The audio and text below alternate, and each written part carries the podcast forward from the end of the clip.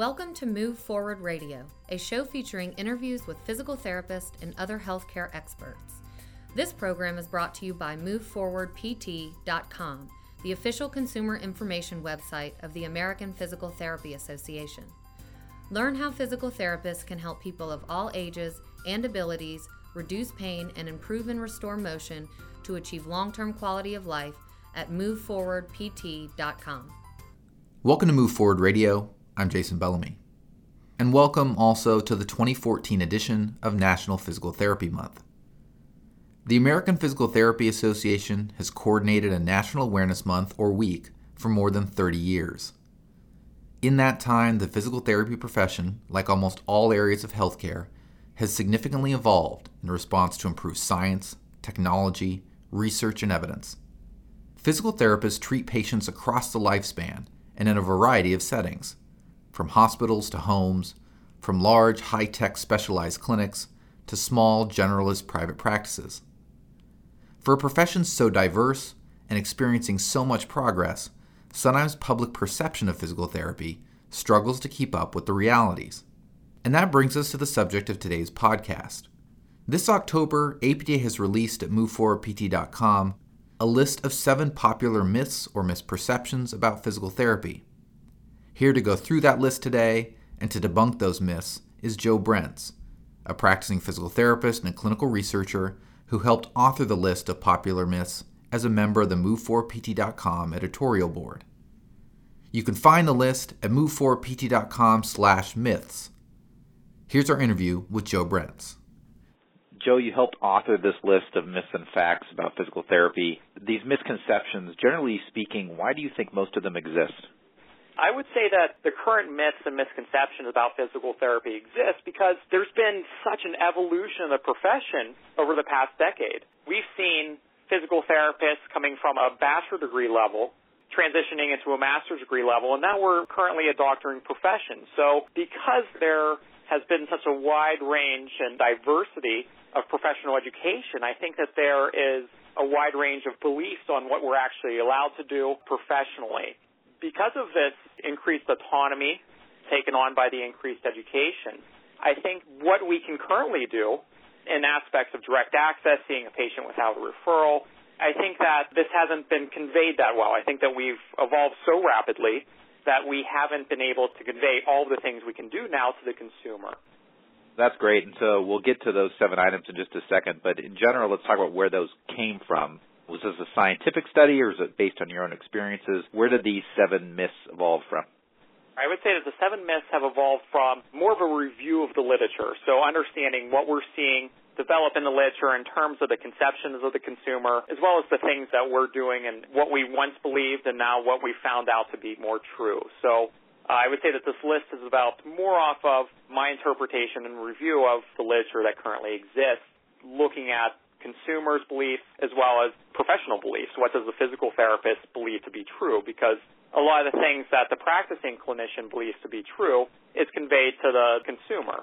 So because of our understanding of certain things, for example, pain, our understanding has evolved and we may have instructed a patient something 10 years ago, but what we instructed them has now been shown to be different in the literature. So I think that that may have led to some of the beliefs that have existed and let's try to teach the consumer what we are learning about the profession. So we'll do that right now. Let's go ahead and go through these myths one by one. I'll read them to you and then we'll talk about each one. So Myth number one is that a physician's referral is required before a patient can see a physical therapist. So what's the fact of the matter on that? I want the consumers out there listening to know that as of January 1st, 2015, all 50 states and the District of Columbia will allow physical therapists to evaluate patients and provide some level of intervention without a physician's prior referral. Assuring a patient's right to directly access physical therapists has actually been a major initiative from the APTA and its chapters for over 25 years. We're just seeing more states develop guidelines for direct access, and we're seeing those past 25 years of work actually come into fruition. And I should note that each state actually has different guidelines on how a consumer can utilize their services without a referral. Some states have free reign it says that you can go to a physical therapist, you can be evaluated, you can be diagnosed and treated until that patient is better. Some states, such as Pennsylvania, where I practice, allow a physical therapist to evaluate and treat for up to 30 days. And if the patient's continuing to have symptoms or continues to need services, they have to see a physician for a referral at that time. So each state does have different mandates on what the physical therapist is allowed to do. Now, what is interesting is that I went back and looked at a 2009 report performed by the APTA on the subject to see are consumers utilizing direct access services? Are they coming to us without referral?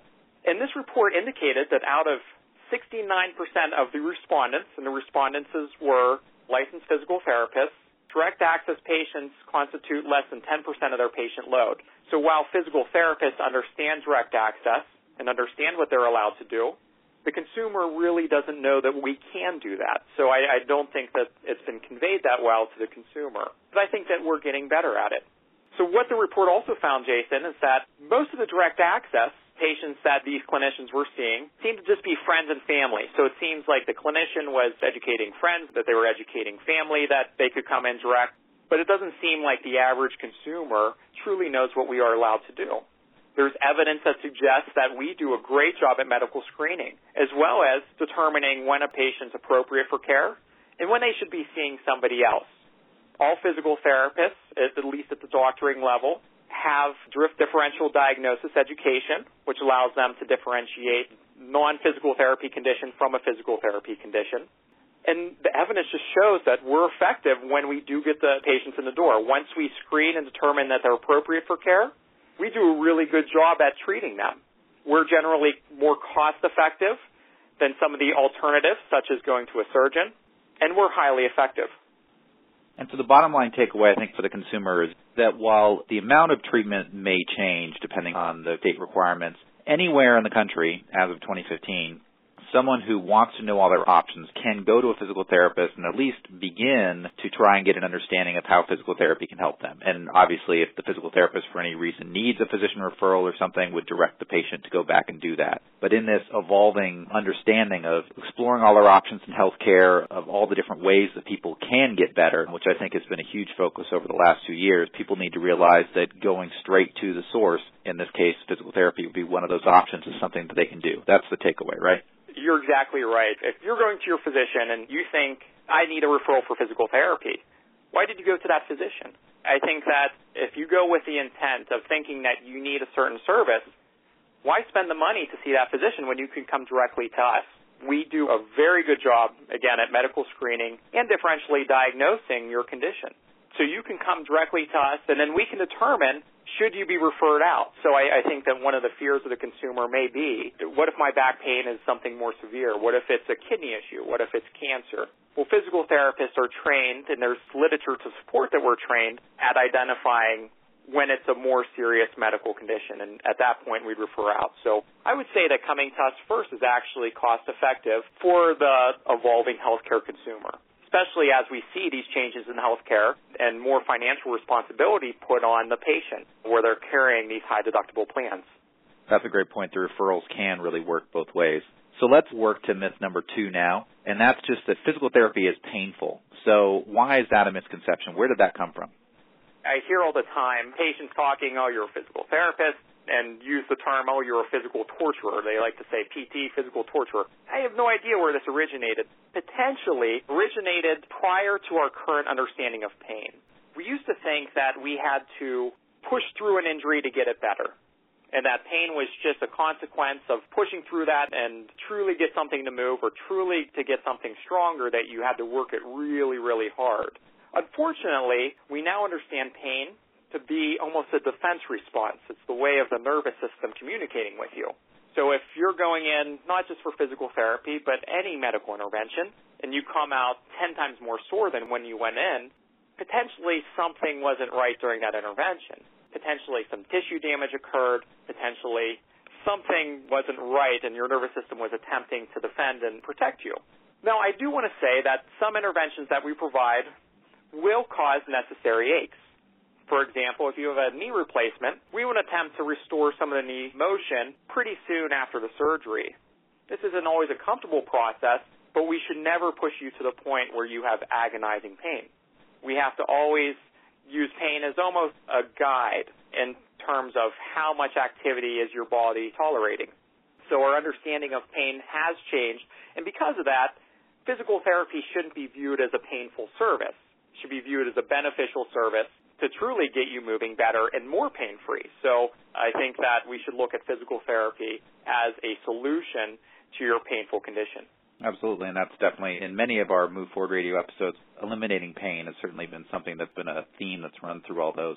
Let's move to myth number three, which is that physical therapy is synonymous with rehabilitation.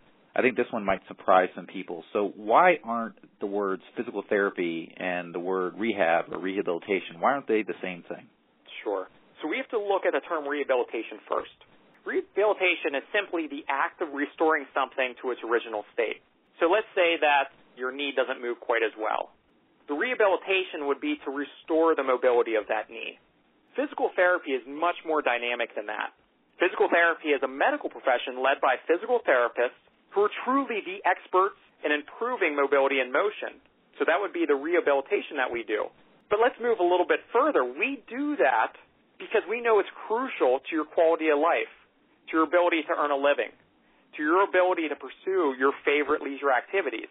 So we take into context why do you want your knee to get better, and let's get you back to performing that activity again. So say that your knee motion was restricting you from playing basketball. We don't simply discharge you once you get a little bit more knee motion.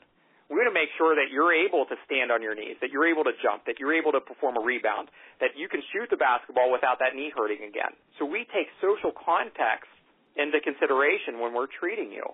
So it's really important distinction to look at us as simply your solution to being able to perform the things that you cannot currently perform. We are truly the experts of motion in taking into account your role in society. So we want you to be able to not only bend that knee better, but get back on that basketball court. And so when we pick this apart, on the one hand, it's not a bad thing that consumers would casually say, I'm getting physical therapy on my knee and essentially just mean I'm getting my knee better. That's an association that you understand why somebody makes. But the takeaway here and the reason that it's important to understand the distinction, if I'm understanding you correctly, is people need to respect that if what they want is sort of the full physical therapy service, that what they need is to go to a physical therapist and benefit from their expertise, which only part of it is sort of getting better, quote unquote. You're exactly right. Only part is the rehabilitation of the body part. We rehabilitate human beings we interact with human beings. We want you to return to what you currently can't do. And we have the skill set at looking at what you aren't able to do and figuring out a way to get you back to doing it. Restoring the motion is only one of the keys to that journey. Okay, so that's the fact there. Physical therapy is treatment by a physical therapist. And now we move to myth number four, which is any healthcare professional or fitness expert can perform physical therapy. That definitely builds off that last myth. Kind of expand on that for me. So I think there must be a distinction made that physical therapy is a profession led by physical therapists. As in any medical profession, we have a set of interventions that we provide, and some of these interventions are shared with other professions. For example, spinal manipulation. Physical therapists can perform spinal manipulation. Doctors of osteopathic can perform manipulation, and chiropractors can perform manipulation. So manipulation doesn't identify what physical therapy is. It's simply an intervention that potentially could be shared amongst the professionals. The profession of physical therapy and the professional practice of physical therapy is much more than that. Physical therapists are trained and practice within a scientific model, and we must distinguish that our scientific model follows uh, very basic anatomical and physiological principles, often the same that are followed by a medical physician. There's other professions out there that say they perform physical therapy interventions, but they may not have been trained within that scientific model. So it's very, very important distinction. We see a lot of other professions promoting physical therapy as being moist heat, ultrasound, some of these passive modalities. But we've seen in the recent Choose Wisely campaign, in association with the American Board of Internal Medicine, that we've actually determined as a profession that patients should question those who employ physical agents except when truly necessary to facilitate participation in an active treatment regime.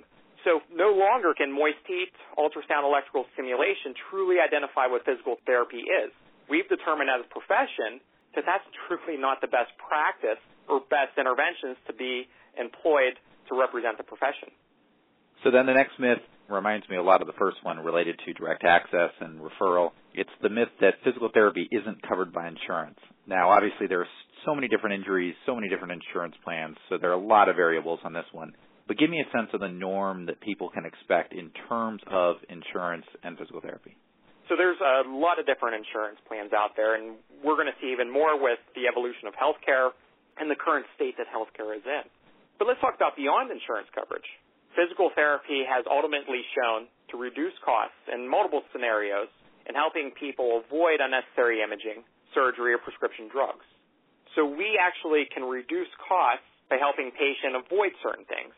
Now, this stated, we are seeing the majority of insurance companies offering a certain number of physical therapy visits to their consumers. So the majority of healthcare plans out there offer physical therapy benefits.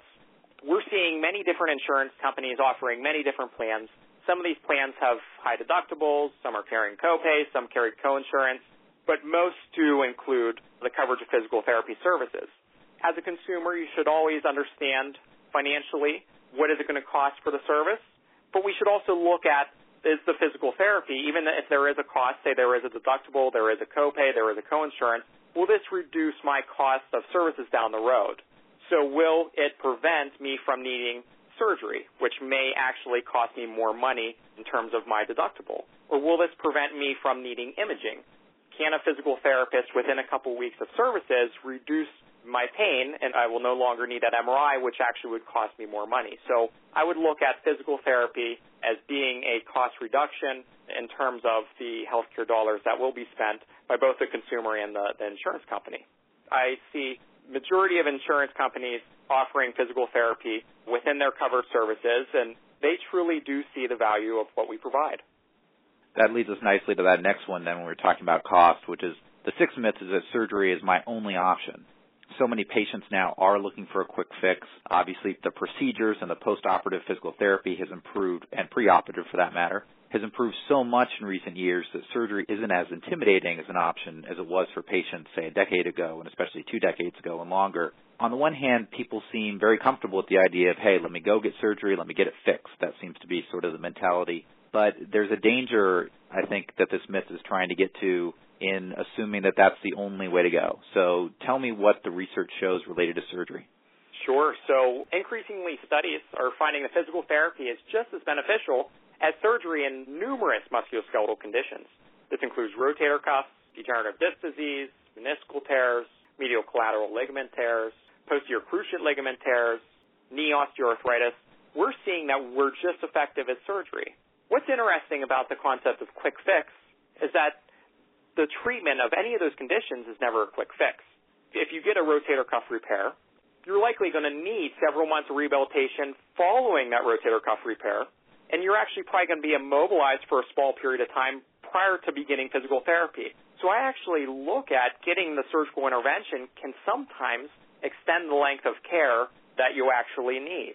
I don't know that it's always conveyed to the consumer this way, but I think the consumer really does need to know that we actually may be the quicker intervention as opposed to getting surgery and potentially physical therapy prior and post surgery. So we're often just as effective and actually can reduce the amount of time necessary to treat your condition. And I think that one thing that we need to add here is leading back to that misconception about pain. So one thing that we understand about pain is that the amount of pain does not indicate the degree or amount of tissue damage. There was a study out recently that looked at rotator cuff tears. And what they found is that the amount of pain experienced by the individual with a rotator cuff tear didn't indicate the severity of the tear. So somebody with a very severe tear didn't hurt that much, and somebody with a minor tear hurt a lot. The conception conveyed to the consumer is that if you hurt a lot and you have a rotator cuff tear, you should get surgery. Well, the study's showing us that you may hurt a lot, but that tear may not actually be that beneficial. It may be a very small tear that rehabilitation could actually get you better. So I think that with the misconception of pain improving, I think that more people are going to seek our services because they're going to see the value and cost reduction of what we have to offer. And so if you're the consumer in this situation, it seems like part of the responsibility or the thing that you should do is this is if your best results related to surgery are going to be to say have preoperative physical therapy and then to have postoperative physical therapy to at least make sure you're asking your physician what that's going to involve and then do the math on if you even want to spend the time on the surgery in the first place, never mind the money. Is that correct? You're exactly right. And we're seeing more insurance companies moving to wanting the patient to have physical therapy prior to the surgical intervention because they're seeing the value of our services sometimes reducing the patient's expectation or belief that they need the surgical intervention. So getting physical therapy prior to surgery should be exhausted first prior to even considering the surgery. I think that one reason why a lot of consumers still have the perception that they need surgery is that some of these diagnoses that I named that we found the evidence to be just as beneficial to get physical therapy as surgery, some of the names in and of themselves have such a painful feel to them. So if I tell you your rotator cuff is torn, what do you think you have to do? You think you have to fix it. You think you have to go in there and reattach that rotator cuff. And it's not always necessarily true. Even though names may carry a certain negative feel to them or a certain connotation, it doesn't mean that you need to go in and fix it. A lot of times physical therapy can be a very effective option in the treatment of those conditions. So let's then move to myth number seven, and that is that physical therapy is something I can do on my own. Over the course of our Move Forward Radio podcast, we've had physical therapists and patients talk about the importance of sort of doing the work on their own, taking prescribed exercises home with them, and being really partners in their own recovery. So why is that a myth? Why is it a myth that physical therapy is something that patients can do on their own? So while active patient participation is often a key to the success of physical therapy treatment plans, getting physical therapy really means benefiting from the expert care of a physical therapist. So we need to distinguish that. Physical therapists use their education, their clinical expertise to perform detailed evaluations and truly determine diagnosis before creating individualized plans of care. And this is based upon the best available evidence and guidelines. I also find this concept that I can do this on my own to be very interesting, not just with physical therapy, but almost with, with anything in medicine. I, at least personally, know nothing about cars. If something's wrong with my car, I'm going to take it to a mechanic if my gutters are clogged and I don't know how to unclog my gutters or I think it's attaching from the roof, I'm going to call the expert. So why, when it comes to our body, our most valuable thing that we actually have, why do we say we can do things on our own? I would, at least personally, I'd want to go to the expert. But one thing I should note here, one misconception is that physical therapy, if I go there, it's going to take a long time or it's, it's going to take weeks and weeks and weeks to rehabilitate and I just don't have that time. And I think that the consumer needs to know that the doses of physical therapy actually should fit your individual needs. So even if you had physical therapy in the past and you spent four weeks there, six weeks there, 12 weeks there, we actually have a significant amount of evidence now that simply a couple interventions from a physical therapist can be highly beneficial. Allow that physical therapist to be an educator. As we talked about earlier, we talked about physical therapists moving into a doctoring profession. The Latin derivative of the word doctor, doctorus, means to teach. So we should be teaching the consumer on how to better rehabilitate their condition as well as move back into that societal role that they currently aren't performing. So extremely important that you do see a physical therapist, even if it is just for a couple sessions, so that they can better guide you on how to get back to where you were. Right. So the takeaway shouldn't be that this means that everybody needs to spend a lot of time in the clinic. The takeaway should just be that they should at least be given a roadmap from their physical therapist. You're exactly right. And we have evidence that that roadmap is necessary. There was a recent article that looked at the rehabilitation following lumbar spine surgery. And they found that one visit to a physical therapist pre-surgery reduced the total amount of cost post-surgically. So the amount of cost was actually reduced almost in half if you simply attended one visit with a physical therapist prior to getting surgery the amount of time doesn't matter. The amount of quality time spent with the therapist does. So as little as one or a couple sessions, just so we can educate you on what to expect after surgery or what to expect from a condition can help you get better.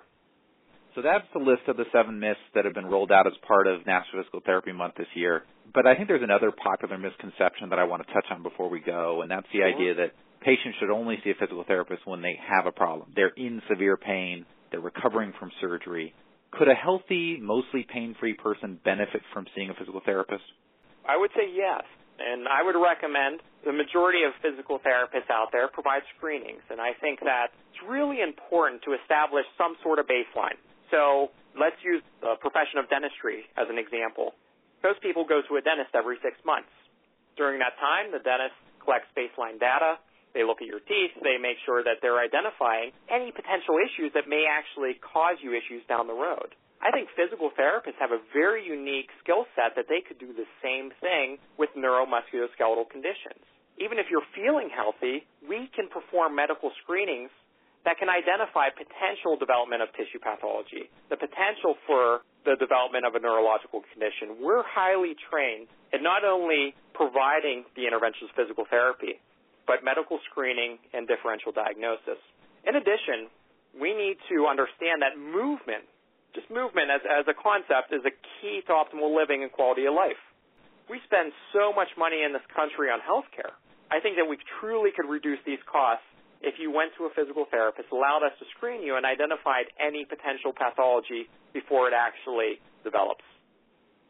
I always think the best example of that is to think about falls. Falls can be so expensive on not just the healthcare system, but the individual consumer, especially when they happen late in life. They can be so debilitating to somebody's quality of life, and yet by the time you've had that fall, it's too late to have your balance checked. It's too late to have somebody go and look and say, look, this is a problem for you that's developing, and this is what we do to suggest that you stay on your feet longer to remain active. But that's just one example. Jason, that's actually a great example. I currently do some consulting for an assisted living community. And one issue why I was brought into this assisted living community is that there were a significant amount of falls occurring. So they wanted to determine can we actually prevent falls by screening for individuals and providing intervention if the individuals came up as a high fall risk. The numbers don't lie. The, the number of amount of falls reduced simply from very basic interventions, very basic programs to allow these patients to restore the things that were deficient that increase their risk for falling. And then on top of that, when do you want to be finding a physical therapist you're going to have a relationship with? When you are in pain or when you're not? I mean, it's great to build a relationship before you're in that moment where you're really hurting. You're exactly right. And I think that looking at the practitioner, the physical therapist, is really, really important to understand. You should have a physical therapist like you should have a dentist, like you should have a primary care physician. You shouldn't just go to physical therapy to rehabilitate something like we had discussed earlier. You should have a physical therapist to truly help you move pain free and healthy throughout your entire pediatric and adult life. Perfect, Joe Brence. Thank you so much. Appreciate it. You're welcome, Jason. To see the list of seven myths and facts, go to moveforwardpt.com slash myths. If you enjoyed this episode of Move Forward Radio, please rate us on iTunes and share this podcast on social media. I'm Jason Bellamy. Thanks for listening. Thank you for listening to Move Forward Radio. Insight from our guest is for informational purposes only and should not be used as a substitute for individual treatment by a medical professional. Learn more about how a physical therapist can help you and find a physical therapist in your area at moveforwardpt.com. For an archive of past episodes, visit moveforwardpt.com/radio.